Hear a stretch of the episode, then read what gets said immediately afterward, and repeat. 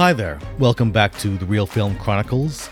This is episode 14, wherein we discuss Black Widow and the Tomorrow War.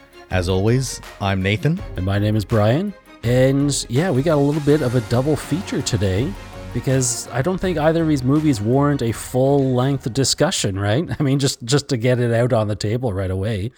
Um, yeah, uh, which movie do you want to start talking about first? I think we've covered a couple of DC films, so I think it's only fair that uh, we get some uh, Marvel content here to help balance us out. Yeah, So let's start yeah, off with gonna- some uh, Black Widow content here. Yeah, that sounds pretty pretty good. And I'll just throw out the spoiler warning right now. Both movies will be spoiled. Eh, we're not going to hold back in in the least bit. Um, so there's your warning. Be warned. And Black Widow. Uh, so this just came out. Was it a week ago? Couple weeks ago? I, I can't even keep it straight anymore. Very But this is the latest movie in the Marvel Cinematic Universe. This is a movie that has been long overdue because Scarlett Johansson playing Black Widow has been in so many of the Marvel movies so far, but has never gone her solo film. And we finally get it. And spoiler spoiler alert for Endgame, where we know Black Widow dies, right? So this Black Widow movie is a bit of a prequel, and I believe it takes place right after Captain America Civil War. right after, yes. Yeah. So this movie, of course, starring Scarlett Johansson, is directed by Cate Shortland. In this movie is also Florence Pugh, Rachel Weisz, and David Harbour. Where do you want to start with this film? Like, what was your overall impression of this? Um, overall impression is this was unfortunately is a send off for the Black Widow character, specifically Natasha Romanoff, because it looks. I, I got the feeling that they were kind of setting up Florence Pugh's character to take on the mantle of Black Widow Yep. as part of the Avengers. Um, but unfortunately for Scarlett Johansson's kind of send off in the MCU, it was such a, a mediocre kind of lackluster movie. And I mean, in general, it just felt like it was a Black Widow movie, but Black Widow wasn't even the focus of the film. Yeah. It was really kind of disappointing in in a lot of ways. It was after the big hiatus because of the pandemic and to come back with I mean, they had like the Marvel TV shows now that are coming out once a week or whatever. There's like 20 of them scheduled. I don't I don't even know anymore. But the first like the first movie since the pandemic started, right? That's been or has is it the first movie that since the pandemic from It from is, Marvel? and this is the first movie um, since the pandemic. The last movie we had in the MCU uh, was Spider-Man: Far From Home, and I think that was released in late 2019. right. Uh, so we've got a full calendar year and a bit without a Marvel movie, and I think you kind of nailed it right there. At, like overall, as a send-off for Scarlett Johansson here, this was kind of disappointing, right? It really did feel like a big, a bit of a bigger advertisement for more Marvel upcoming projects, specifically the television series that are uh, debuting on Disney Plus. And it is kind of unfortunate as well because I believe this one was scheduled to be released before any of those Disney Plus shows came out. So we've had effectively three uh, Disney Plus series WandaVision, Falcon and the Winter Soldier, and now Loki come out before this one. So the, the, the order has kind of gotten a little strange. But yeah, it's just what is what an odd The little movie film is 5 years here. too late essentially, right? I mean Oh yeah, they had Like- all this chance and like dc they had wonder woman come out because there was a whole thing about you know female led superhero movies of not making any money and all this stuff. Um, but like marvel has the formula. They have the built-in audience. It was it was a no-brainer. And like scarlett johansson was there from the beginning. I think since iron man 2 i think. Like she's Yeah. been part of the mcu since the beginning a- major player and to put it off for so long um, and then to kind of go out with a whimper like this, I, I think it didn't do the character any good. It didn't do the franchise any good. Didn't do Scarlett Johansson any good. Um, yeah, it was just. It felt like, like the whole movie because it brought in, it went into her her backstory. They kept, which again kind of takes away from the mystery of the character. The whole thing about this character was that she was, she had a life of secrets and nobody knew her backstory. So then all of a sudden we're getting her backstory and it feels almost like for that specific character it feels Yeah. like almost like the wrong approach but um the whole thing about um, so the, the story starts off when Natasha is a young kid, and she's actually part of a uh, a Russian um, spy operation. Is essentially they sent like this this family of operatives. Uh, obviously, the parents were operatives, and the kids were used as part of the cover uh, for their family.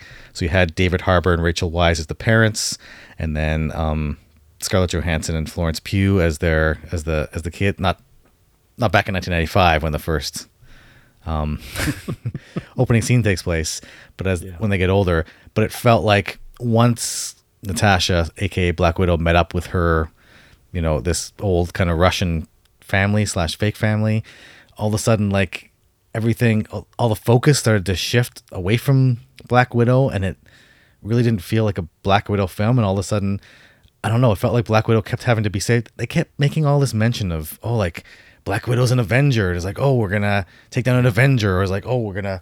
The bad guy has brainwashing technology, and it's like, oh, we're gonna brainwash an Avenger. It's like we be on our team. It's like she's constantly getting her butt kicked. She's con- Yeah. which is like, which is okay. I don't mind. Uh, That's Uh, in one sense, it's good where you have like the, you know, you look at John McClane in Die Hard One versus you know Die Hard Four, you know, where the first one he's like he's taking down the bad guys, but he's suffering. Damn, he's a real human being, as opposed in four where he's like somehow throwing cars at helicopters.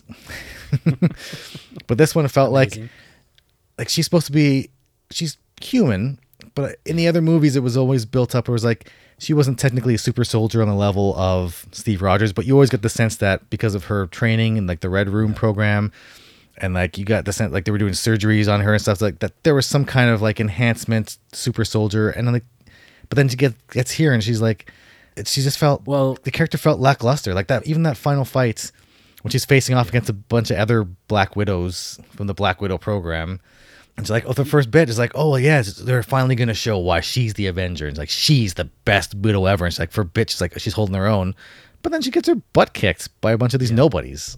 Well, it was it was interesting because it's like the movie kind of presents the like the red room uh, processed uh, women as all being equally as good as Black Widow, and you kind of get the sense after watching this movie that Black Widow is not a unique person in, her abilities, right? Although she's treated uniquely throughout the the MCU and being part of the Avengers, but it's literally like they all have the same fighting skill. They all have the same fighting style. Like they're all quite equally matched. And I got a sense that Black Widow just didn't really want to fight in this movie, right? Like she was trying to hide from the events of the uh, previous film there, where she's now um, like on the run from the U.S. government, like from these Sokovia Accords, I think. So she's basically in.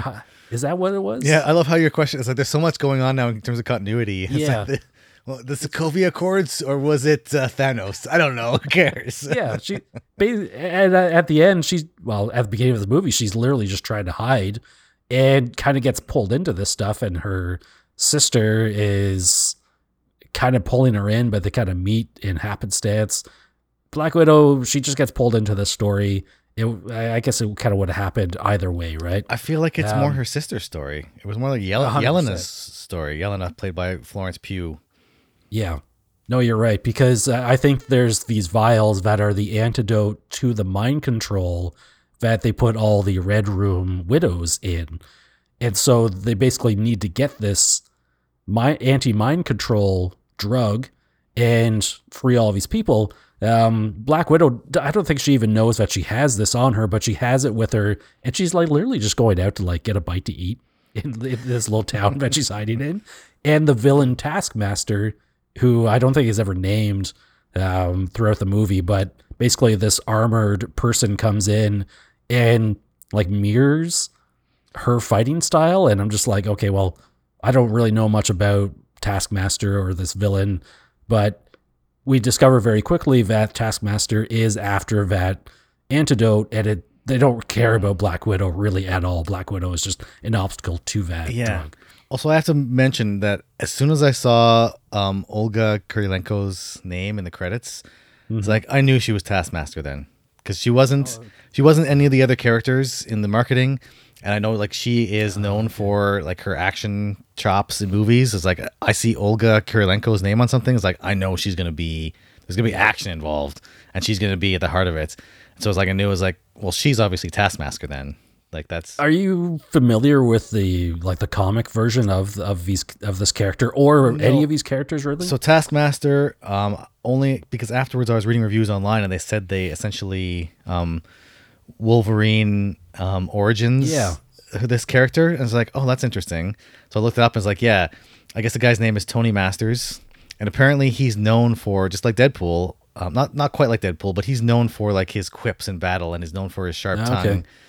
and you know like he's got this this attitude i guess from the comics and they completely stripped him of that it's like well it's one th- i don't mind that they i don't have a strong attachment to the character i don't mind the gender bending aspect but from everything i've read about it it sounds like they completely stripped away all the unique aspects of this character so now it's like eh, as, like they, they kept the main ability where you know she can just look at somebody's fighting style and then just learn it just Yeah, by like I can't remember what the the actual name of it, but essentially she has perfect mimicry skills, right? Which I think is an interesting juxtaposition to how we've learned about uh, Steve Rogers, Captain America. He, he can adapt to anyone's fighting style very quickly.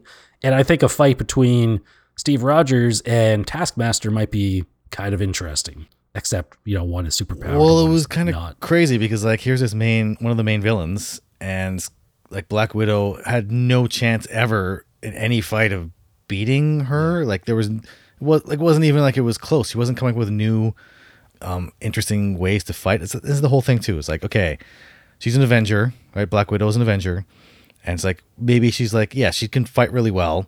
But she's also like they mentioned in the first Avengers when Tony was running through the list of like remember Loki was like oh we got like Yeah, yeah. you know, like a master spy and a master assassin. It's like she's supposed to be a master spy. Like use your espionage skills. Like use your you can infiltrate databases or something. You, you maybe you're a hacker or maybe you like you use your mask to sneak into places, right? Doing espionage stuff is like there was no side of the character like that side of the character didn't exist at all in the movie. Right? She get she kept everybody kept surprising her at every turn. The one time she does use the mask, in the move, the Mission Impossible mask move. It's like she's found out immediately. It doesn't work Yeah. at all. Like her one Yeah. trick for espionage, which is some technology somebody else invented. She can't just basic spycraft. It's like I want to see her like following somebody in a car, you know, planting a wire, sitting across the street in the typical Marvel disguise of a baseball cap, and just like listening in on somebody's conversation, like kind of 70s Yeah. spy thriller kind of stuff. Right? Do like show her skills in another way, then, right? But there was none of that. It would have been nice if the genre of the movie was a bit less of an MCU style action film and more of, like you said, a 70s spy thriller where we get to see Natasha do her thing in her element, like that she came from this world, right? Yeah, do some sneaky spy stuff, right? I can't believe they pulled out the Mission Impossible mask. I mean, that was Again, again. was there one trick and it failed? that that whole end sequence was was kind of strange. Because he, so essentially she's meeting up with the big bad guy who is uh, Dreykov, uh, Played by Ray Ray- Winstone. Yeah, Oh, sorry, I cut you off there. I was like, I'm just, I get super excited anytime I see Ray Winstone. It's like, yeah, yeah, I love and he does a great job in this role as well, Sexy even though there's not a lot to it. But yeah, um, essentially he sees right through this mask, and this is her opportunity to basically kill this guy, this big bad guy. He runs the Red Room, he runs the whole Widow program. This guy is super evil, and she can't because of pheromones coming from his some other body. kind of mind control And- thing where it's like, yeah, a pheromone lock. Yeah. Yeah, it's it was just really that that seemed really odd and I mean she had to break her own nose to break some nerve that would not would now not allow her to smell this pheromone and then she could go ahead and kill him. Uh, which I mean she kind of fails at doing anyways. Uh, because she leaves that up to her sister to go kill in later on, which the whole scene was bananas. I mean, that whole end sequence was crazy. They're in a floating fortress that has been secret for decades. It's just like, It's like, yeah, all right. I, I think the Avengers might have picked up on this floating fortress. I don't know. I, I got flashbacks of Age of Ultron, where they're literally dropping the city from the sky. Yeah. This floating fortress is basically a city from the sky dropping to the ground, and it dropped for a long time. Ultron course. didn't know about it. Hydra didn't know about it. Yeah. Um, Shield didn't know about it.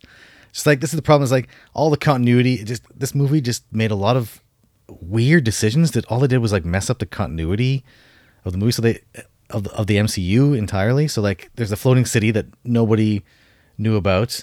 Yeah. Then there's um an army of Black Widows. Like that would they would have been pretty handy to have in Infinity War. Because we get a whole like uh like a view screen. It's like Uh, hundreds of them. Showing off, you know, where his widows are, and it's like literally every city, every border on the globe is lit up, and presumably those people are still under some mind control after th- this film finishes. Right? It's just like there's hundreds, if not thousands, of widows out there ready to do the bidding of whoever controls them. and they had David Harbour as um, Red Guardian, um, who was another super soldier.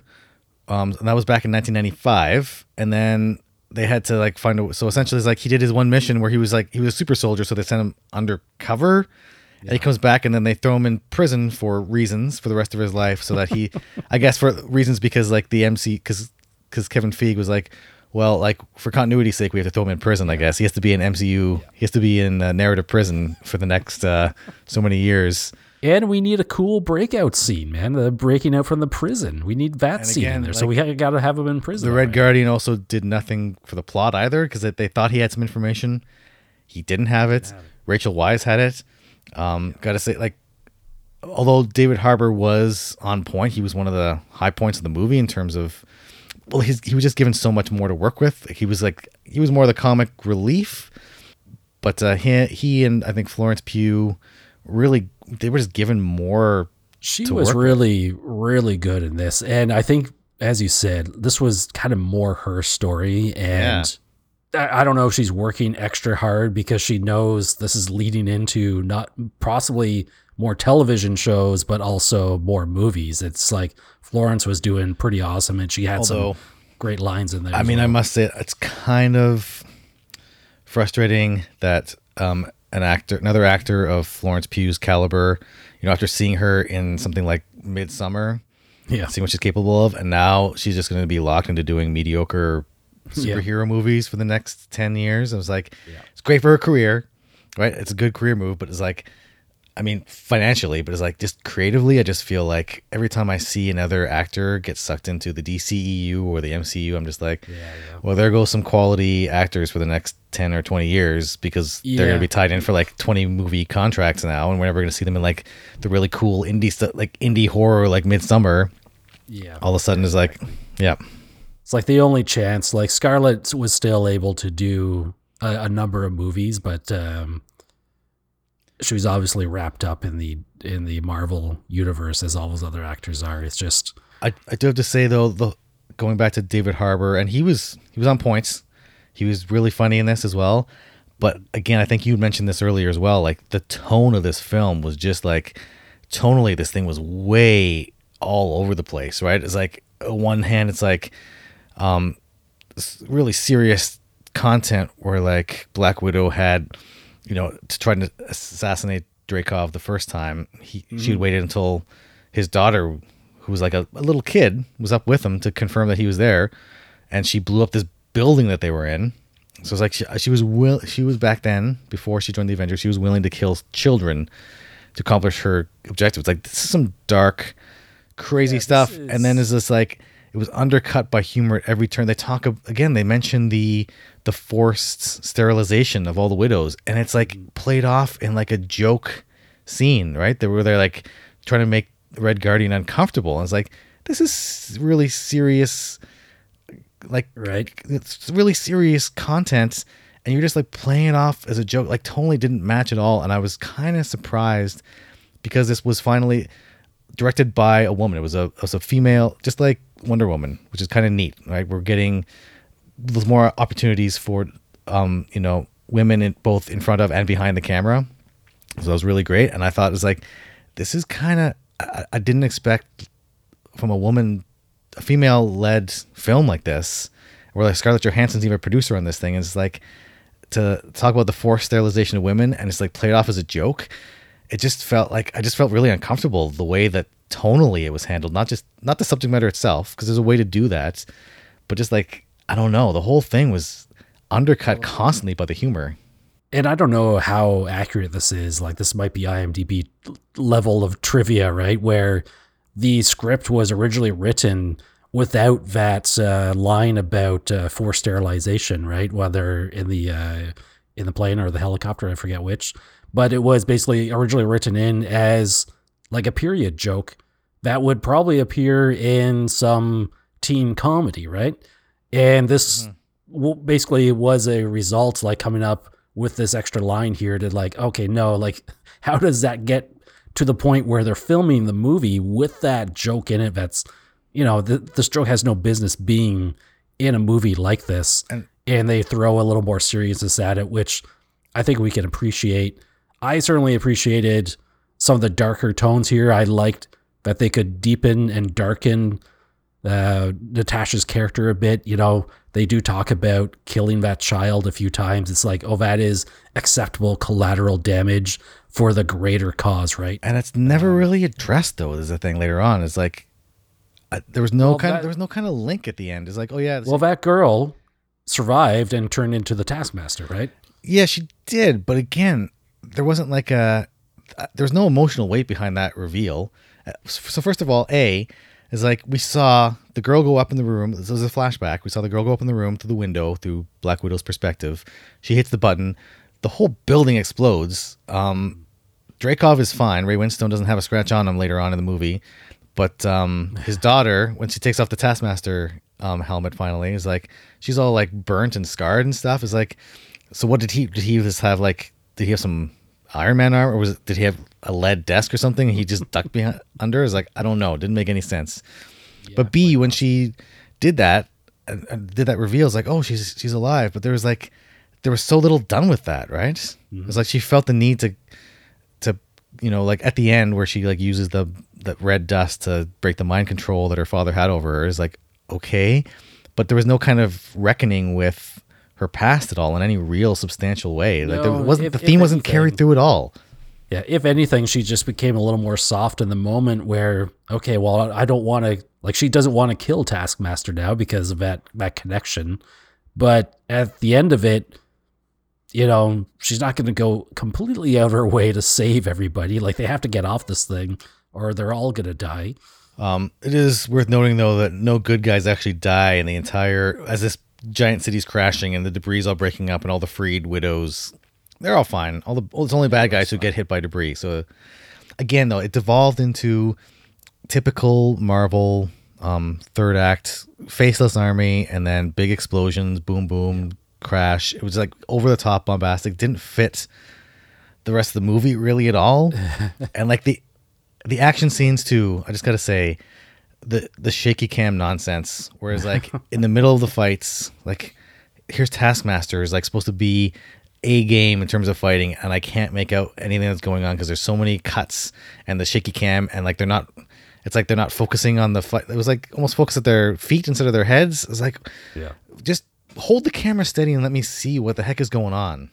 Yeah, I gotta say, I noticed this stuff more so now in the past year. So I don't feel like shaky cam or like weird action scenes really bothered me that much. But now I've watched a few Bruce Lee films, I've watched some other martial arts films, and I've seen enough clips of like really good stunt work and them showing all the action like all the way through. And you realize, oh, I'm watching a big Hollywood production where the stars don't have enough time to train. That in a lot of time they're cutting in and out of their their stunt doubles, and it's just like we can't get steady action out of these movies. Yeah. Even though this movie cost two hundred million dollars, we're still hiding a lot of the action through that shaky cam. It's like, yeah, all the corridor crew stuntman react videos really just ruined us on all, all this modern action trends. 100%. Yeah. No, it's absolutely but, crazy.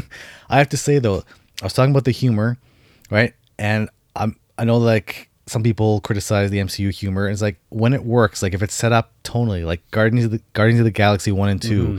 where that the tone is established early on, and there and it makes the jokes. It feels they feel like in context, right? Yeah. And like I don't mind shaky cam. I don't mind that kind of you know like gritty fighting, but it's like there's there's a difference between just like using making the camera shake so you can't see anything, and using that for a stylistic purpose. You can still use shaky cam and have it have good action, but it's like just maybe don't use shaky cam. Don't cut five times in the middle of a fight. It's like let let it breathe. Just sit back and let it breathe. It's like I don't mind a lot of these elements. It's just like how they're being used in this movie out of context and maybe improperly or not maybe not improperly but not to their full effect that really kind of hinders the movie it's Here's frustrating the thing. In Black Swan, Natalie Portman is a master ballerina, right? And a lot of that movie is special effects where they put Natalie Portman's head and face onto an actual ballerina doing these moves. At this point, at this budget, why am I not getting really skilled fighters doing amazing things on screen and just put Scarlett and all these other actors' faces on those people? It's you know what I mean? it's just like I want more out of these action scenes, and I think this was going to be a movie that would have been able to put that on display because we've seen uh, Black Widow do a lot of fancy, you know, hand to hand, using her whole body, the weight, the momentum, everything, and a lot of that goes out the window in this movie. Well, Whereas, like, her appearances in Iron Man are more engaging in the fighting because it's it's different from the rest of the stuff. well you compare fighting even in the first avengers movie and the stuff that she was doing like the character i mean and like the, s the stunt people were doing these amazing things and, and some of the other movies in civil war and stuff where she was a lot more effective. And this one it just seems like she forgot all that stuff. I don't know. It was just like Black Widow was so it was so frustrating because it could have been great. And there were like elements you could see here and there. Is like oh if they would have taken this story thread and run with it it's like this would have been really cool. If they would have you know like the whole thing was like this personal movie about Black Widow if they would have taken that down so like the last fight just like no music nothing. It was like reckoning with her past just her fighting the taskmaster it was like brutal kind of old school martial just pure martial arts right? Yeah. to take it down and make some kind of emotional connection was like you know like maybe she does have to put taskmaster down right? But this time she's doing it you know she's not murdering somebody. You know she's here's this person trying to do something evil and is like i'm sorry but i have to take you down this time for real for the sake of the good of the many. And there's some kind of resolution that way. It's like a bloody all out brawl Yeah. instead of a giant you don't have to have a giant explosion it would have been so great to just take this opportunity to go down to something super small personal two people slugging it out you don't have to have the world collapsing around them Yeah, But- yeah, that's what they do. Like it's just a special effects extravaganza at the end that just feels cheap and standard as per all these films. yeah and it's like you can't it makes it tough to follow the action because people like it's a really cool idea where they're they're falling through the air as this building this giant floating city is exploding and Yeah. splintering around them it's like yeah it's a cool idea but it's like does it fit a black widow movie i don't know Well, that's the thing. It's like we should have had a few Black Widow movies, really. yeah 100% there should have been a black widow trilogy yeah. How did you feel at the very end after this fortress crashes to the ground? All the widows are together. Everyone is safe and sound. And they're like, okay, well, it's time to go because the authority is coming, who is, in this case, General Ross, who is trying to track all the, you know, delinquent Avengers uh, around the globe, especially Black Widow. And they're basically going to come and arrest Black Widow, right? right it didn't and all her all Black Widow's friends leave, and Scar sorry not Scarlet, her character Black Widow is just like, no, no, I'm gonna stick around. Let me deal with this.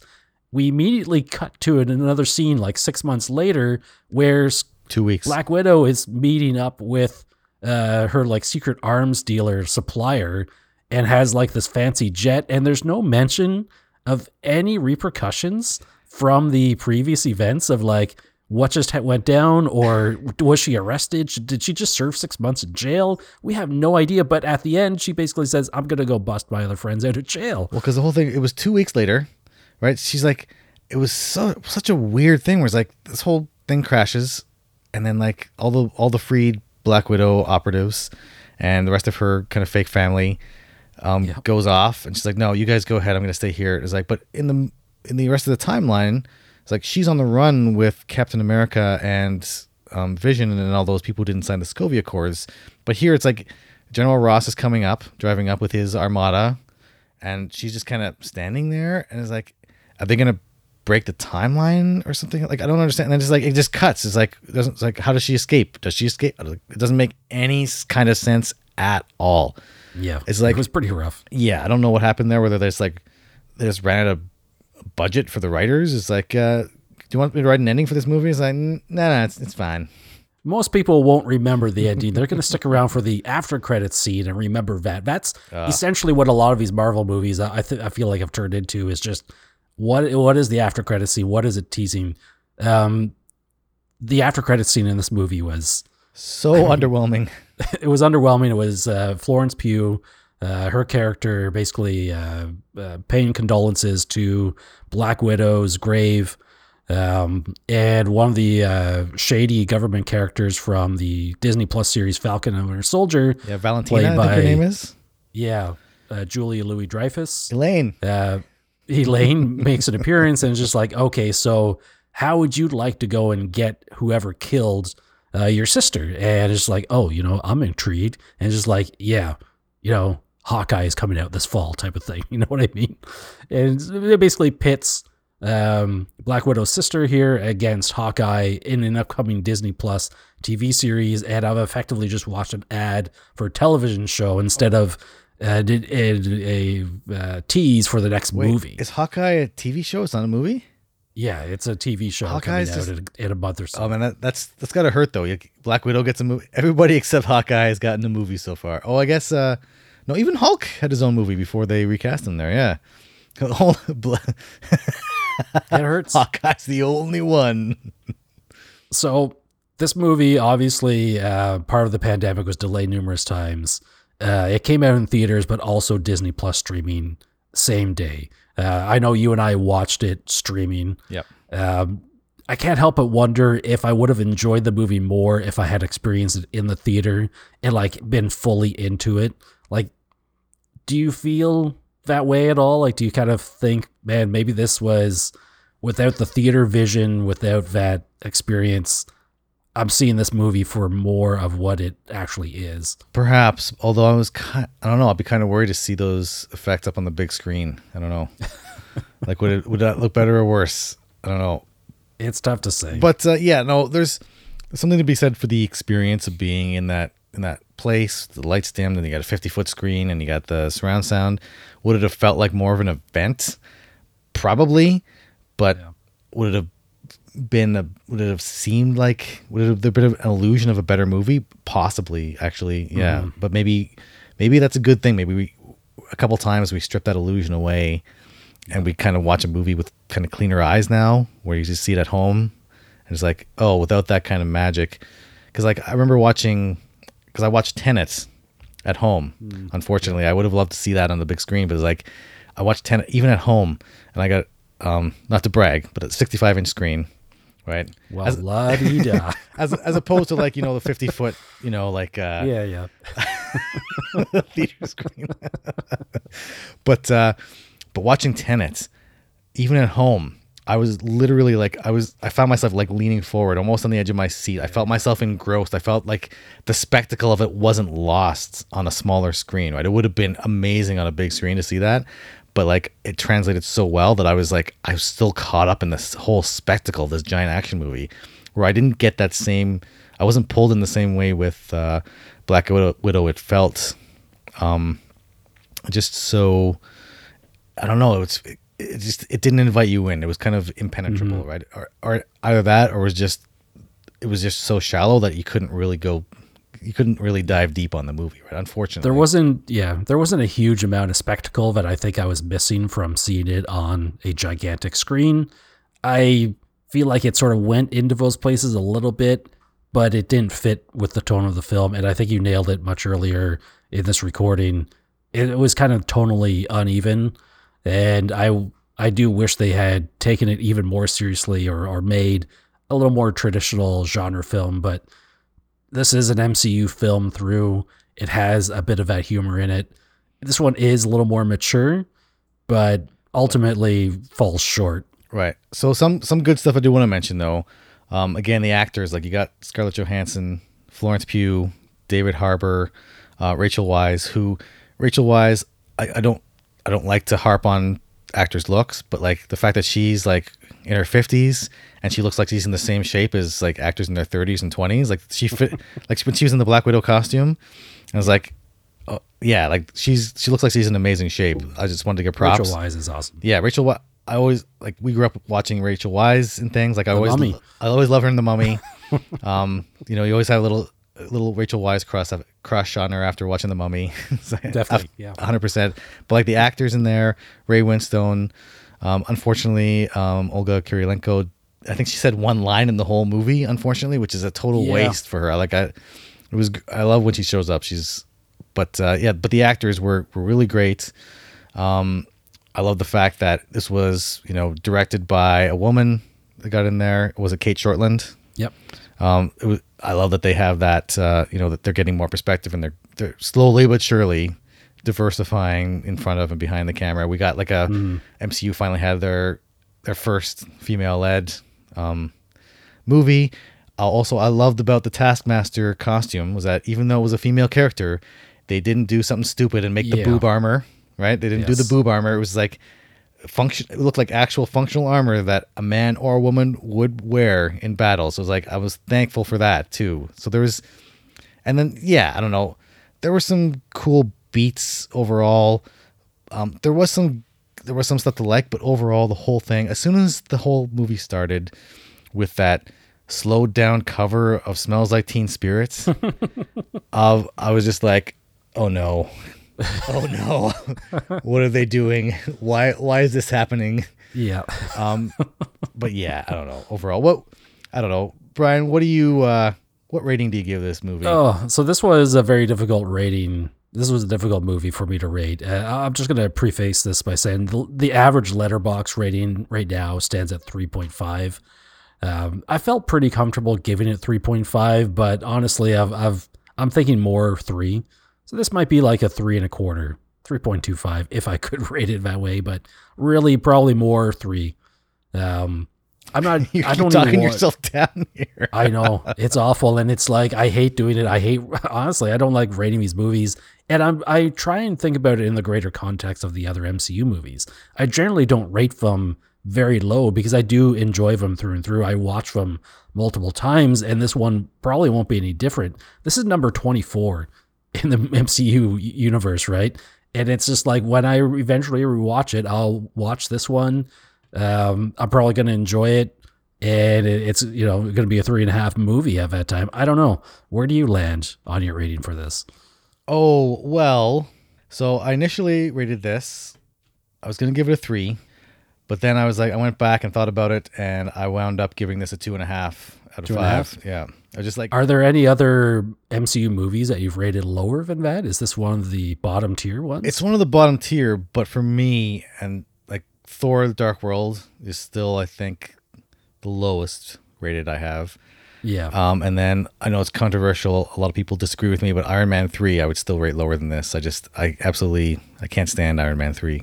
I mean, if we stick to our tier rating instead of the actual ratings, then like all those movies you mentioned are, and including this one, are bottom tier MCU films, I guess. yeah, it's not. This is not a game changer in the superhero genre. It's not even in the even in the context of the MCU. It feels like they're kind of like drifting a little bit, like because they were built like Phase Three felt all the movies felt so focused because they were building up to that final confrontation. Even like even Phase by Phase Two, they were pretty focused that they were building towards something, right? Um, like they had like the Ultron build up. Well, not not really a build up, but they they were building up the characters to to face bigger threats. But in Phase Three, everything felt so much more on point. It felt so much more focused. And now that they moved past Endgame, and it just feels like they're struggling to find their footing. It feels like they really kind of jumped the shark in terms of like Thanos, um, you know, disappearing half of all life in the universe and then all that life coming back, humanity finding out there's like, oh yeah, there's like other alien worlds that exist. It feels like that's like the end of this. Like, I don't know where you can go. And it feels like the writers really don't know where they can go anymore either. Like Homecoming, Spider Man Homecoming, not Spider Man Homecoming, Spider Man Far From Home had that same kind of thing where it's like it was overshadowed by the events of Endgame. It was even Spider Man, the character, was overshadowed by the legacy of Tony Stark slash Iron Man.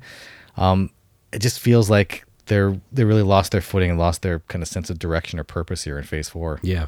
It's like they kind of played a little safer here and just did a prequel movie, um, just so they didn't have to touch upon those events in Endgame. Where I think some people were maybe expecting, oh, Scarlett Johansson might come back into the series as like a variant or from a different timeline or, or whatever, right? Kind of like in kind of like Gamora at the end of Endgame. We have a Gamora back in the MCU, and so you're thinking maybe they'll do that same thing with Black Widow, but no, it's like they really wanted to stay away from that. They didn't want to bridge that gap from the end of Phase Three into a new series here. Um, so we got this kind of strange origin movie, and I would like more origin movies and stuff like that. Like th- this could be interesting, but in the greater context, it it feels a little off. And hundred percent, you said it earlier, five years too late. I think this would have been stellar to see five years ago.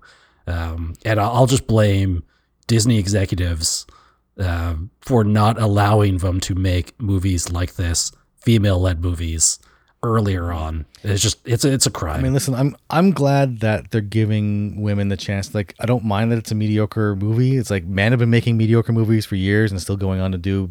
They've been given a pass. It's like, I'm not, I'm not. You know, I think it's good that they're allowing, giving women more chances, more chances to fail, right? Because like the more you fail, like we always talk about failure being the biggest teacher, but it's like let give women those chances to fail and not have their whole career depend upon. It's like oh, they can fail this time, but it's like oh, then they go on to do another movie that's better the next time, right? So it's like I think that's in a, in a weird way. It sounds like a backhanded compliment, but in a weird, but it's not really. It's like it, you know, like people should have that chance, same chance whether you're a man or mm-hmm. woman. You know, give them the big projects, and it's like if it fails, it's not the end of the world. It's not the end of their careers. They can go on and keep doing other things, right? So it's it's a good step forward, I think. Yeah, that's a good point. So maybe more significant than the rating we give this movie is the question: Are you buying this movie for your physical media collection? Um, this is well, this one's kind of a trick question because, um, it's part of the.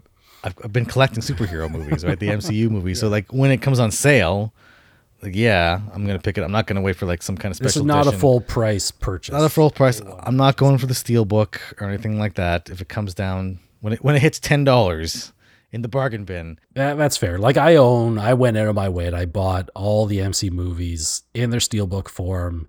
You know, I got 22 or 23 of them sitting on my shelf. And they've it's nice having that and my desire to buy more of them right now is kind of pretty low and I think this one I will definitely be buying uh, to add to that collection, but yeah, I don't really feel like dishing out full price on I'll put it this way: I'm buying it only for the completionist in me. I'm not buying it because it's a. I'll buy it because to complete my MCU collection, but I'm not buying because it's a great film. If you don't, yeah, if you have other, if you have other movies you want to buy instead, is like go spend your money somewhere else. Hundred percent. Beautiful. So basically, I feel like we ha- we basically have an episode right there. Oddly enough, at about forty minutes in, Not bad. but we did say we would talk about the Tomorrow War as well, right? Um, do we want to start talking about this movie? We can, yeah. Yeah, I don't see why not. Tomorrow War, um, another 2021 film. This one directed by Chris McKay, starring none other than Chris Pratt, Yvonne Strahovski, Yvonne Strakowski. and J.K. Simmons. Um, basically, this movie came out on Amazon Prime a few weeks ago.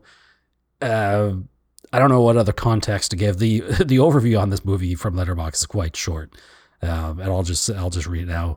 An ordinary family man named Dan Forrester is recruited by time travelers from 30 years in the future to fight in a deadly war against aliens. And I'll just say this movie was marketed to the nines. Like I didn't go anywhere without seeing an ad for this oh film. oh my goodness. And I love the concept of that. I love that there's a future war and we have to go recruit more people from the past. It was just like I was heavily intrigued. I was eager to watch this movie. I was excited for it. it was an interesting concept. I was like, yeah, it got me intrigued. But the moment I started thinking about the concept, it fell apart immediately, much like the rest of the films. Like as soon as you start to think about any aspect of the film, it almost immediately falls apart in terms of, of logic, logical sense, narrative Yeah. sense, character sense.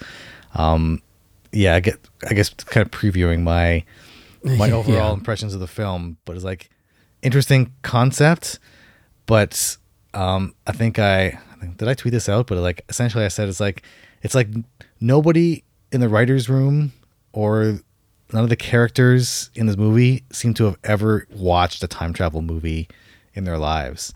Like And that's the thing is time travel movies. We've talked about it before on the podcast. They can be difficult to pull off. There's a lot of things you can and pick apart about time travel movies, and it, it's like it's so important that the movie sets up the rules of its own universe, and quite often it's really difficult for them to maintain those rules throughout the runtime of the film. And the Tomorrow War is no different, where things kind of do fall apart in in very odd ways throughout the film uh, to basically land flat. Like this was a this was kind of a poor movie. Well, so I went into the Tomorrow War, and I think Marvel has kind of ha- hardwired my brain or programmed me to think of like Chris Pratt and, and, and associating with action comedy. Yeah, But like this wasn't a comedy at all; it was just straight action. And so it was like it took me a couple. it took itself quite seriously. it took a little bit to adjust because I'm used to like Chris Pratt cracking a lot more jokes and being in like a lot more comedic aspects. It's like this was just straight action slash drama, and so I was like, that's not a fault of the movie. It's not a fault of Chris Pratt. That's a fault of I guess me kind of having to mentally recalibrate after associating him so much with like Star Lord and, and some of these other characters, right? Yeah, I, I mean that's pretty fair. And I mean Chris Pratt usually plays comedy a lot more in whatever he is in. Um, so per, maybe I mean that's how we see him. I mean that's how popular culture sees him right now, and he's not really the one cracking jokes in this film. There's some other comic relief that comes in and out of the film randomly. Uh, as, as part of the issue of this movie, but um, Yeah, this was weird. Like, structurally, it felt like almost like a couple different movies slapped together. Like the whole last act felt like we have an idea for a sequel, but we don't know if we're going to get a chance to make that sequel, so we're just going to slap it on the end of the movie. yeah, the whole thing, like this narrative shifts, is just like, yeah, it felt like almost, it felt like almost Frankenstein, like it was stitched, or it felt like almost a couple scripts that were kind of stitched together almost in different pieces. Like it was really weird. So I'll try and like sort of go through the plot here. Good luck. Um, I know, good luck, right? But it's like obviously spoiler alert. We've we've we've warned you a couple times already, I think. But yeah, Chris Pratt's character Dan, uh, a family man. He has a young daughter, maybe eight nine years old. Nine. Nine years old, and his wife. Um, they basically are having a birthday party. Over the news is these soldiers appearing in a soccer match, which I thought was kind of interesting. That the this American family was watching soccer of all things, and not like a football match. Um, Technically, it's football. yeah, technically, right? Yeah, it was a, it was an interesting thing. It must have been somebody's favorite sport uh, producing this film. Um, but yeah, basically, these soldiers appear out of a portal in the middle of the soccer match and say, "Yeah, you know, we're from the future and we need your help." Uh, fast forward a, a few months, and basically, uh, they are now conscripting people from the past, like the present day, like 2021 or 2022, I think is the current year in the movie. And they have to go fight for a week. That's one tour of duty, is one week in the future. And there's the survival rate is like 20, 30% maybe. Yeah, Only nuts. 20% of people come back. And of course, obviously, Chris Pratt is going to get uh, forcibly involved in this. They, they conscript him and sorry, draft him. Drafting is the word I'm actually looking for. Uh, he gets drafted into it. Conscription and works. Of course. Yeah. Everyone is basically drafted into this. So he has to leave his family. And uh, I guess for some context, he was part of the military before. It's not entirely clear what his role is, or at least I don't remember what it is. I don't think it's important. Um, on the very first day of basic training, like the boot camp, uh, there's some emergency in the future, and they have to go to the future that day. Um, they end up being sent to the wrong spot in the future, which is a really horrific scene, I think. Oh my which the movie actually opens up on all these people falling from the sky. It was such a weird open. It was such a weird decision to open up on this random scene in the Yes. movie and then go back in time until it catches up with that scene. It's like it didn't work at all in this case. so strange. And so now the movie's caught up to that intro scene. Of course, Chris Pratt and all the people who have had speaking lines so far land in a skyscraper like pool. Uh, so they're safe, and they have to get down to the science building to get something like the science team uh, and pull them out. And meanwhile, they have no idea really what they're fighting. They're fighting some aliens, but no one will tell them what these aliens look like, their abilities, nothing. They're just givey civilians in civilian clothes, uh, machine guns, and say, all right, go do this thing. Of course, casualties will be high. And there's a race against the clock because they're going to just bomb the city regardless. Fine. And so he ends up you know, some action scene, people die. He ends up at a uh, military base, and the woman in charge ends up being his daughter from the past, right? So that's his daughter, and it's like, oh my goodness, this is Yvonne here, who is fantastic. I love seeing this this woman in, in yeah, different. Uh, get media. to see Miranda Lawson, right, in the flesh. so they basically set out to get capture the queen of this alien uh, species. They capture her bring her back, and they are trying to create like a virus from the queen so that they could inject it to into all the other aliens and basically just kill them that way. Um, after you know some time, some computer is figuring this out because everyone's just watching the computer screen. Chris Pratt is sent back in time with the the the antidote, the this virus that kills them, and nobody believes him. It's just like this the movie really falls apart for me here. And since hour, nobody yeah. seems to care that he has this virus, and they deter- well, sorry, they haven't determined where the aliens come from yet. It's his wife who figures out, hey, what if the aliens were always here? Oh my goodness, because they appeared in Russia, right? But there's no record of a ship or anything. So it turns out, yes, they go over to Russia. The alien ship is frozen in ice, and they could go in there and so 30 years later, climate change allows the ice to freeze, and that's where the aliens come from in the future, right? Yeah, random environmental message that goes nowhere. Yeah, exactly. So they start injecting the aliens with this virus because they produce some more of it. And of course, all hell breaks loose. The aliens escape, the queen escapes, and they end up just blowing up the entire alien ship with like C4, taking care of all the aliens except for the queen, which they have hand to hand combat with to defeat amazing. And that's basically the end of the film. It's just boom, they save the day. Yeah, like from the get go, like nothing in this film really makes sense. They don't spend they have all these different concepts and they don't spend any time developing it, right? Like time travelers come back from the future and start like work with the governments of the world to, you know, initiate this kind of essentially temporal draft where they're taking people from the past and bring them to the future. And it's like people seem kind of a little bit shocked, but it's like time travel exists. People are coming back from the future. And it's like, it just kind of glossed over. And then it's like, then they figure out it's like, oh, they're only sending people in the, they look around and it's like, oh, we're all like of a certain age here, right? We're all like in our 40s or above. And it's like, oh yeah, they, they know they have, they have detailed records. They, they know when people die. So it's like they're only taking people who they know are already dead in the future, theoretically. So it's not to cause any kind of temporal loops where you're meeting yourself and kind of some kind of um, temporal paradox but then again, like that's never touched on again. Like like the consequences of, of time travel and potentially creating these temporal paradoxes. I'm just like, okay. Because as soon as you take somebody out of the timeline, there's a change there, right? So it's like some of these people in the future who are their children, obviously, because um, Muri is his his daughter in the future, his grown daughter.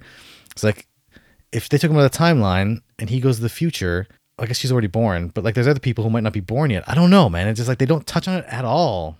Part of the thing, like Miri is, yeah, as you said, Muri is his daughter, and she basically tells him what happened after he left. Yeah, he, he came back in the original timeline, and his her parents got divorced, and he's just like, I would never leave you, and it's like, well, you did. And so now he knows that future. He could probably avoid that future, thereby changing her character drastically. Doc Brown would not be happy with that right? And it's like they do gloss over the time travel stuff. They do sort of set up the rule. They talk about two rowboats on one stream. Uh, and basically, these boats are moving in unison, like at the same speed, and you can only jump between the two boats, right? Uh, so you can't move the boat into a different time because apparently it's like because they're in the middle of a war, they don't have time to fine tune the technology, so they can literally they they were able to open like a wormhole back to this specific point. So like in the future, time is still moving the same rate. and the past, time is still moving at the same rate. So like they can't jump to different points. It's like they kind of hand wave that away, but It's absolutely brutal because the, the governments accept that there's a future war and they're allowing their citizens to get drafted and sending them off to basically be killed. And when he comes back with the solution to the alien problem, there's one government guy who like doesn't want to spend the money on it. when I was sitting there watching their explanation, I was like, okay, so you know that on this date, these aliens start attacking. I was like, well, why don't you, why don't you just start sending all your troops back, or like letting us know, give us all your data, so that we can start like let's set up a perimeter around that. You know exactly geographically where There's they a come few from. ways to resolve this. Send your armies back, have them stick around for a bit, start training us on what you know, or maybe just like just send back your information, have us start working together. It's like because they they established later on in the film is like, no, like the future is toast, right? Like humanity will be extinct within a couple weeks essentially if the fight keeps going the way it does, and it does. And but but but Chris Pratt's character, who's supposed to be like this a plus scientist. He was in the military before. Now he's a high school teacher. It's shown he was trying to get like a job at a major like aerospace company or something. He was he felt he was wasting his life as a high school teacher. As like as a, as a nice nod to high school teachers. That's it's always nice to Yeah, fair enough. to show that your profession is a, wa- a waste of people's lives. But anyway, he's supposed to be this really smart guy, but it's like this idea of causality that's so often, you know, like prime a primary consideration when you look at other time travel films. Like, it doesn't cross his mind at all. Doesn't cross his mind the fact it's like, oh, it's like, well, we just developed this. When they get finally get the anti venom or whatever, or the venom, or the poison that'll kill both the queens and the and the worker. Um, I guess they're called white spikes, but these aliens. It's like, okay, we just have to stay alive until you jump back because it's a pre-programmed thing on his this crazy wrist watch dial thing. But then at the end of the near the end, we're like his his grown daughter is wounded and she falls off this this this platform. She's falling down. at the- Such as a big giant swarm of these aliens are going to tear her limb from limb. And he has the one solution that could s- help end this war before it starts. The vial, yeah. And what does he do? He jumps after her like an idiot through the air. It's like it looked like a really cool shot, but it's like Oh yeah, it was all slow motion. saving his daughter or saving literally the entire species, entire human species. And it's like none of that crosses his brain Including his all. daughter. including his daughter. It would have saved. His I mean, he's too. lost his future daughter, who he doesn't really know, but he has a chance to save his nine-year-old daughter. who will grow up into that future daughter. Yeah, like that's the things like no, the writers didn't think about this the characters aren't thinking about any of this. And it's like even like at the end it's like oh yeah we could take this poison back. And it's like well they got to the ship where they it was frozen and it was like ancient alien theories. Like yeah this ship crashed millions of years ago. It was frozen in ice. It's like okay we'll take the poison and go in the ship. It's like you have C you know that just the brute force will kill these things. Like why risk waking them up? Why not just go in there plant all the c4 go out blow this thing up remotely? It's like then you're then you're sure you know? well, hundred percent. And like you said, they the future people could have just told them, yeah, they came, the aliens came out of Russia, like northern Russia somewhere. It's like, okay, well, maybe we should just start looking, looking around, what's going on in northern Russia, maybe. And it's just like we have to explore all our options. You can't tell me that governments they literally say they send all their militaries to the future. They're all dead.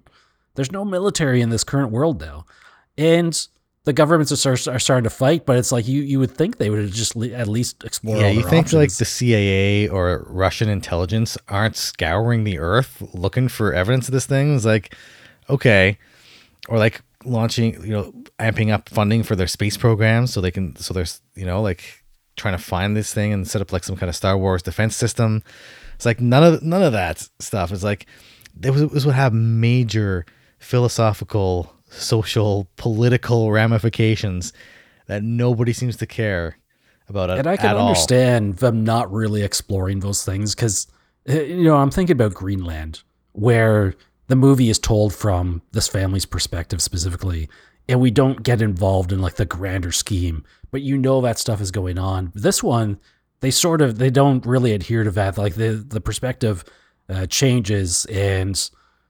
You know, like it needs to change. It, it needs to do something yeah, more here. at least in Greenland, the government's decisions were there was a logic behind them, right? It was like Yeah. we're we know about the asteroid coming. It was like, no, we're gonna we're building like the U.S. government and obviously other world governments were building secret bunkers and building supplies and like you know like you know going through um, their individual countries and finding people that they need with specific skill sets to help rebuild afterwards. Like there was a logic to the the governments in this one is like there's no logic at all. It's like some people come emerge from this portal. It's like first of all you haven't verified that they're even human. It's not, like you don't know what their motives are. Right? You don't you don't know if they're telling the truth or not. It's like oh yeah we're just gonna send all our people into the future and it's like create this weird kind of causality paradox by doing this and there's no thought to this at all like world yeah i'm sure like yeah china and russia are just going to go along with that no no problems asked right like the ever like all of europe is like oh yeah we're just going to Yeah. do that it's like no problem they really don't do anything to like increase the image. It, this is entirely an American film. Oh, yeah. And only the American perspective. It's like, oh, the Russians will not work with us to try and find this stuff. Like the other governments, you know, tensions are high. It's just like we need to work together, but they don't Yeah. show the other governments, you don't the think, other like, countries at all. or we know for a fact that time travel exists you don't think that all of a sudden every single government in the world isn't amping up their time travel research Yeah. right now like you don't think there's spies? Because like the future people come in to set up facilities to help send people in the future. Is like there's espionage there, there's russian chinese american english spies all over these facilities looking trying to steal that tech. It's like you you got to know that right? You have to know that. Man, this movie was was bananas, and I I want to talk about the the alien creatures here because they are pretty well designed. I think they look good on oh, screen. Oh, man, the Uh, aliens they're are scary. horrific they are frightening Yeah. And they are so unstoppable. Well, I should say so unstoppable. they're they're quite unstoppable in the future. In the present day, when they're fighting them, you can literally fist fight one of these things and, and stand a pretty good chance at winning against them. Oh man, like in the future, the females. So in the species, like the females are like the kind of alphas, and they're like the bigger, stronger versions. Like the future, it took like a team of like twenty people to capture one of these things. Yeah. and they they and they lost like half of those people died trying to capture it. In the past, there's like Chris Pratt and J.K. Simmons. Yeah. Essentially, at one point, they have guns and stuff, and they're shooting this thing. Essentially, like you said, it comes down to like a fist fight where Chris Pratt is literally punching this thing in the face. And it's like this thing, it's got these claws and these teeth. It can literally it has these spikes. It'll whip its tail around and like shoot these spikes out and get you a distance. None of that matters all of a sudden. It's like before it took like 10 men or 10 people just to subdue this thing. Like he just punched it in the face and sent it back. He's he's Chris Pratt though, I guess. That works. Yeah. Oh yeah. I mean, I would have appreciated at that point if in the future they were like injecting their soldier with super soldier serum or something to, to boost their strength and he comes back to the present and oh my goodness, now he's a super soldier and he can literally take on, you know, Yeah. a like granted the white spike in the past, they don't know what humans are yet, right? This is their first exposure to them. Is and if they face Chris Pratt with like super strength, oh my goodness, maybe yeah, this is a fight. We don't know how to fight these things, but in the future, the white spikes they know about humans, they know their weaknesses. It's literally no problem in dispatching. like you're saying, I'm really surprised because like they literally implant everybody with this like this um almost this wrist wrist brace. thing yeah, it's here. like a wrist computer that has like a time travel device. it's It's, like a Pip Boy from Fallout. yeah, exactly. But it's like that's borderline cybernetics here. It's like, are they developing other cybernetic enhancements? Like, no, not really, not at all. They're, they spend it all on time. I guess they spent their entire budget on time travel. It's like, can we can we get some cybernetic enhancements for our soldiers? Like, no, we don't do that here. But but you you have time travel. It's like, yeah, you can do anything. Put a man on the moon, and now we can travel back in time. It's like, yeah, no, no cybernetic enhancements for you. Super soldier serum. Nah, I think we're good. I think it's a very difficult sell when you you have the future 30 years from now and they are like under stress and it's time sensitive, right? And that's a very difficult sell in any time travel movie because in our mind, well, you know, well, let's just wait 5 years to like boost up our armies, get all their cybernetic implants going, and then send them, but I mean, they there's one line in the movie that describes time travel. They're saying we just can't do that. Right. Yeah, we just have to accept that. and if you're writing the movie, it would have made more sense. It's like, well, maybe that time travel link is linked to the day that they these aliens arrive or the day they attack. Mm-hmm. So like, you have soldiers coming back from the future, you know, at the so that, to try and fight this war and stop that war before it starts, right? So it's like, th- then you're like conscripting people, but they're in their still in their own time. But you have future aspects. Like I don't know. It it was just a weird, it's like the least imaginative way to use time travel ever. It's like let's go back and recruit some soldiers, and like they're not even recruiting. They're not even training them well. They were they train people for like at max seven days. Yeah. And it's like you see these people like Chris Pratt happens to have had military training. He was in the military before before he you know went into civilian life. But it's like these people like some of them never hold, held a gun before. They don't know how to load ammunition. They don't know how the safety works. They don't know. They're just sending them in the future to be cannon fodder. It doesn't make any sense. They won't tell them about the enemy that they're facing. They won't give them any intel. It's like, um, in the future they find out it's like, oh yeah, their only weak point is like on their belly and their neck. It's like that's that. You think that'd be pretty useful information That should be day one information. to know? It's like, oh, and they explain it's like, oh, if we if we showed you what you were facing, you people be too scared to to go in the future. It's like you're literally drafting us and forcing us to go. Like nobody's choosing that. Well, a couple people choose, but like most people aren't choosing this. It's like none of it made Well, that's the thing. They're all drafted sense. exactly as you said. It, it doesn't make sense. It's like at least they don't even show them a picture of what they're fighting, No. but that doesn't stop them because like Chris Pratt wants to get out of this thing, and he starts you know kind of taking apart this armband. And it's just like, well, if you do this, they're going to like throw your your wife in jail. They're going to separate your wife from your daughter. And it's like this is going to be serious. There's many more things to scare people from not going on this thing, like the 80% mortality rate that happens. The there there's a couple scenes where uh, Chris Pratt's wife is like leading uh, therapy sessions for people who did make it back from the future, and it's like they all have extreme like PTSD. Like they are, this society is not going to be able to function properly after this war, they have they have the next 30 years to think about it. It's just just crazy. And that's the thing. So I guess with the war 30 years from now and, and time travel working as it is, they don't really expect to resolve the war, do they? Like the war is going to happen one way or another. Well, because I think the war actually happens. Was like the aliens attack. I think three years before they're able to implement this time travel technology, right? So, literally, like the present, quote unquote, present day has essentially 27 years to come up with a plan to face this enemy Yeah. before. So, it's like, I don't know whether it's like essentially, it's just like, are there alternate timelines? Because like, as soon as you go back and tell people that the aliens are coming, it's like, well, obviously we're going to start preparing and like we're going to be prepared when they attack. So like your whole time travel thing wouldn't have happened. So like it must be every time they go back, it creates a new timeline. Or I don't even know how it works, man. It doesn't. And it's not really like worth fully investigating either. Like this is not like not uh yeah, it's just this movie is weird. Um I don't know if we have anything else to say about this, It but just felt like another kind of generic action script. I think. yeah. What did I watch? Did I watch this on Amazon Prime? Is that where it was released? Yeah, this is Amazon Prime. So a bit of history there. This was a Paramount movie. Paramount made this.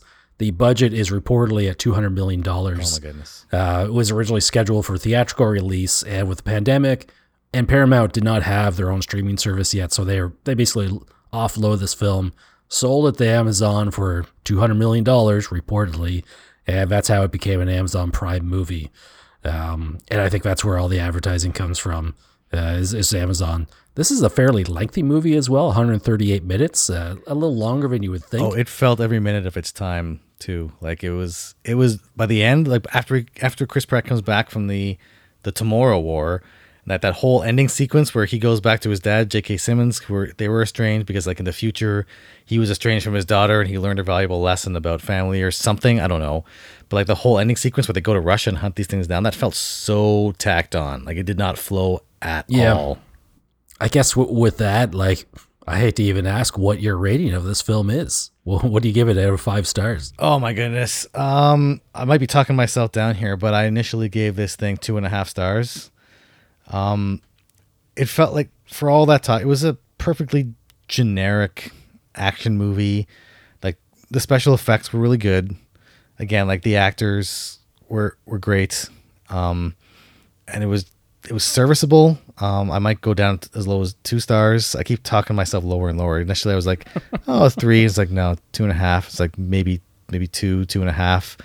It's it's okay. It's not like the worst thing to ever happen in, in terms of cinema, but it's like it's it's got diminishing returns. I think every time you watch this, you're gonna get less and less out of it. Yeah, I, I could see that. And it, so for me, I mean, some context. I watched this on a, uh recent uh, visit with my parents, and it was kind of like a nice safe movie that everyone was looking forward to. And I, Yeah. as watching this, I, I was recognizing a few of the things that were problemsome, but you know, just like the flow of time, I was just letting this movie wash over me as it was, and it's just like I can accept that we ha- we ended in a fist fight with a white spike, and it's just like this is a B movie that with a lower budget I would have been applauding their ambition, uh, but with this budget, it's so polished. The special effects are great. There's some A list actors in here. And with that, it's like the expectation for this to make sense and be a good movie is much higher than it would be if it if this was a fifty million dollar production and they tried to make the same thing. I think I would have appreciated that more than this big budget thing. Um, I'll be honest. uh, Upon first reaction, I gave this thing three stars. Uh, maybe that was part of the experience. Just enjoying visiting with my family again after so many months of not seeing them. Happy to watch a movie. We always watch movies together. Uh, that kind of elevates the film a little bit. And while we're sitting here talking, I really have nothing very positive to say about this other than uh, repeating what you said. It's a pretty serviceable action film. I think I saw this in the theater, be like, great. I had some delicious popcorn. I had nice cold soda. You know, the sound was loud. Everything was was just fun to watch. And Yeah. I mean, I'm not going to get hung up on all the little time travel weird uh, Explosions weirdness. go boom. Yeah, yeah, exactly. And it's like, I wouldn't get hung up, but there's like it was so glaring to me. It's like initially I rated it three, and I dropped it down to two point five. I might drop it down lower next time. It's like, two, I can't. It was just so, all those things. Like, I tried not to think about it, but they kept it kept nagging at me. Every every scene would just add another logical inconsistency. And I was just like, I haven't even processed the last inconsistency yet, and you're trying to. It, it was just so much bombast. It was yeah, it was a movie in the theater. It'd be tons of fun. There's tons of explosions. It's tons of action. Be kind of cool, but yeah, I don't know. It was just not a movie that I'm to revisit. Honestly, like I probably won't. I'm not going to watch this movie. I'm not going to be purchasing this movie for my movie collection. probably Uh, not. it's it's. I'm- I'll probably drop it down to two and a half stars after this conversation, um, but I'll, I'll I'll just forget about the film. It's just it is one of those things. Like it, it- this is a theater film where you watch it, you experience it, and then you just leave it at the past. the movie just it reeks of studio interference.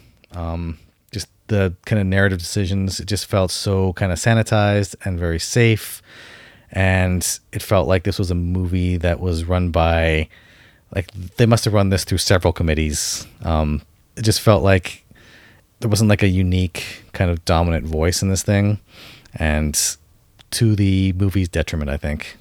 Um, do you think they set it up in any way for possible sequels or even prequels? Like, we're to get okay. more a Tomorrow War? I'm hoping I'm wrong, but I I think I remember hearing somewhere that they already had a sequel idea lined up. Oh my goodness!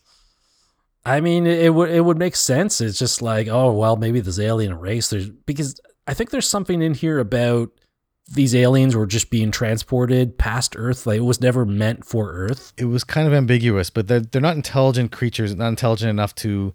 Uh, they they were almost like more, in terms of their social structure, more insect-like, where they had a Yes, you know alphas and betas, where like were queen and kind of almost like a hive mind.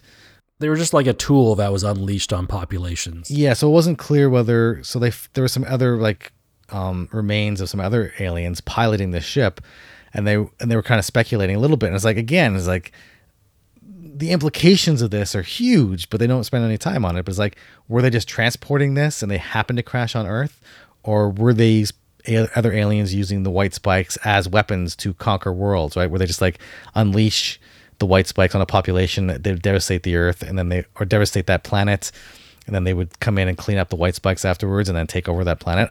They're not like they're not sure whether it was an, an accident or intentional or half six of one, half a dozen of the other. But um, yeah, so there's other things to explore within this. Uni- I guess they're, everyone's always looking to create a new universe Right now, right? I it's think always a new universe. I think with um, what was that one?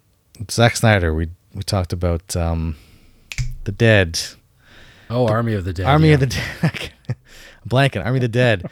so I think they're making like there's a prequel movie, and I think they have like uh they're coming up the, with maybe a TV show or like comic books, graphic novels, or another maybe a sequel movie as well. But they're planning a whole universe in this, and it's like I think that's just the mindset of, of Hollywood these days, where they want to create a universe. They, it's not about telling a good story this time. It's about oh, this is setting up. It's gonna be like half a half a movie and then half of a commercial for the next movie kind of thing. This is the the corporate business side, the the motivations behind these films at this point. Yeah, that, that's where I, I said before. I, I kind of get the feeling that this was this was a movie that just reeks of kind of corporate interference, studio interference, and and and just like movie by committee. It was like felt like the script was written by committee. It felt like oh, we have to have this beat here and, and this beat there, and it falls. All the emotional stuff falls completely flat. I think. But anyway, any any final thoughts? What have we What have we learned today, Brian? I don't think we've learned anything. I feel like we've learned that these movies are basically a product of this corporate Hollywood pushing more products at us. Yeah, I think we're gonna need a palate cleanser on our next episode of doing some really, some kind of like more kind of maybe indie film, just something with a little bit more substance, just to kind of just to kind of palate cleanse. But yeah, like there's, you know, I don't mind a good, big, bombastic corporate action film every now and then, but too much of a too much of a good thing or too much of a thing is just going to be bad no matter what. I think. So you don't want to talk about a Quiet Place Part Two next week? Uh, I barely wanted to talk about the first one.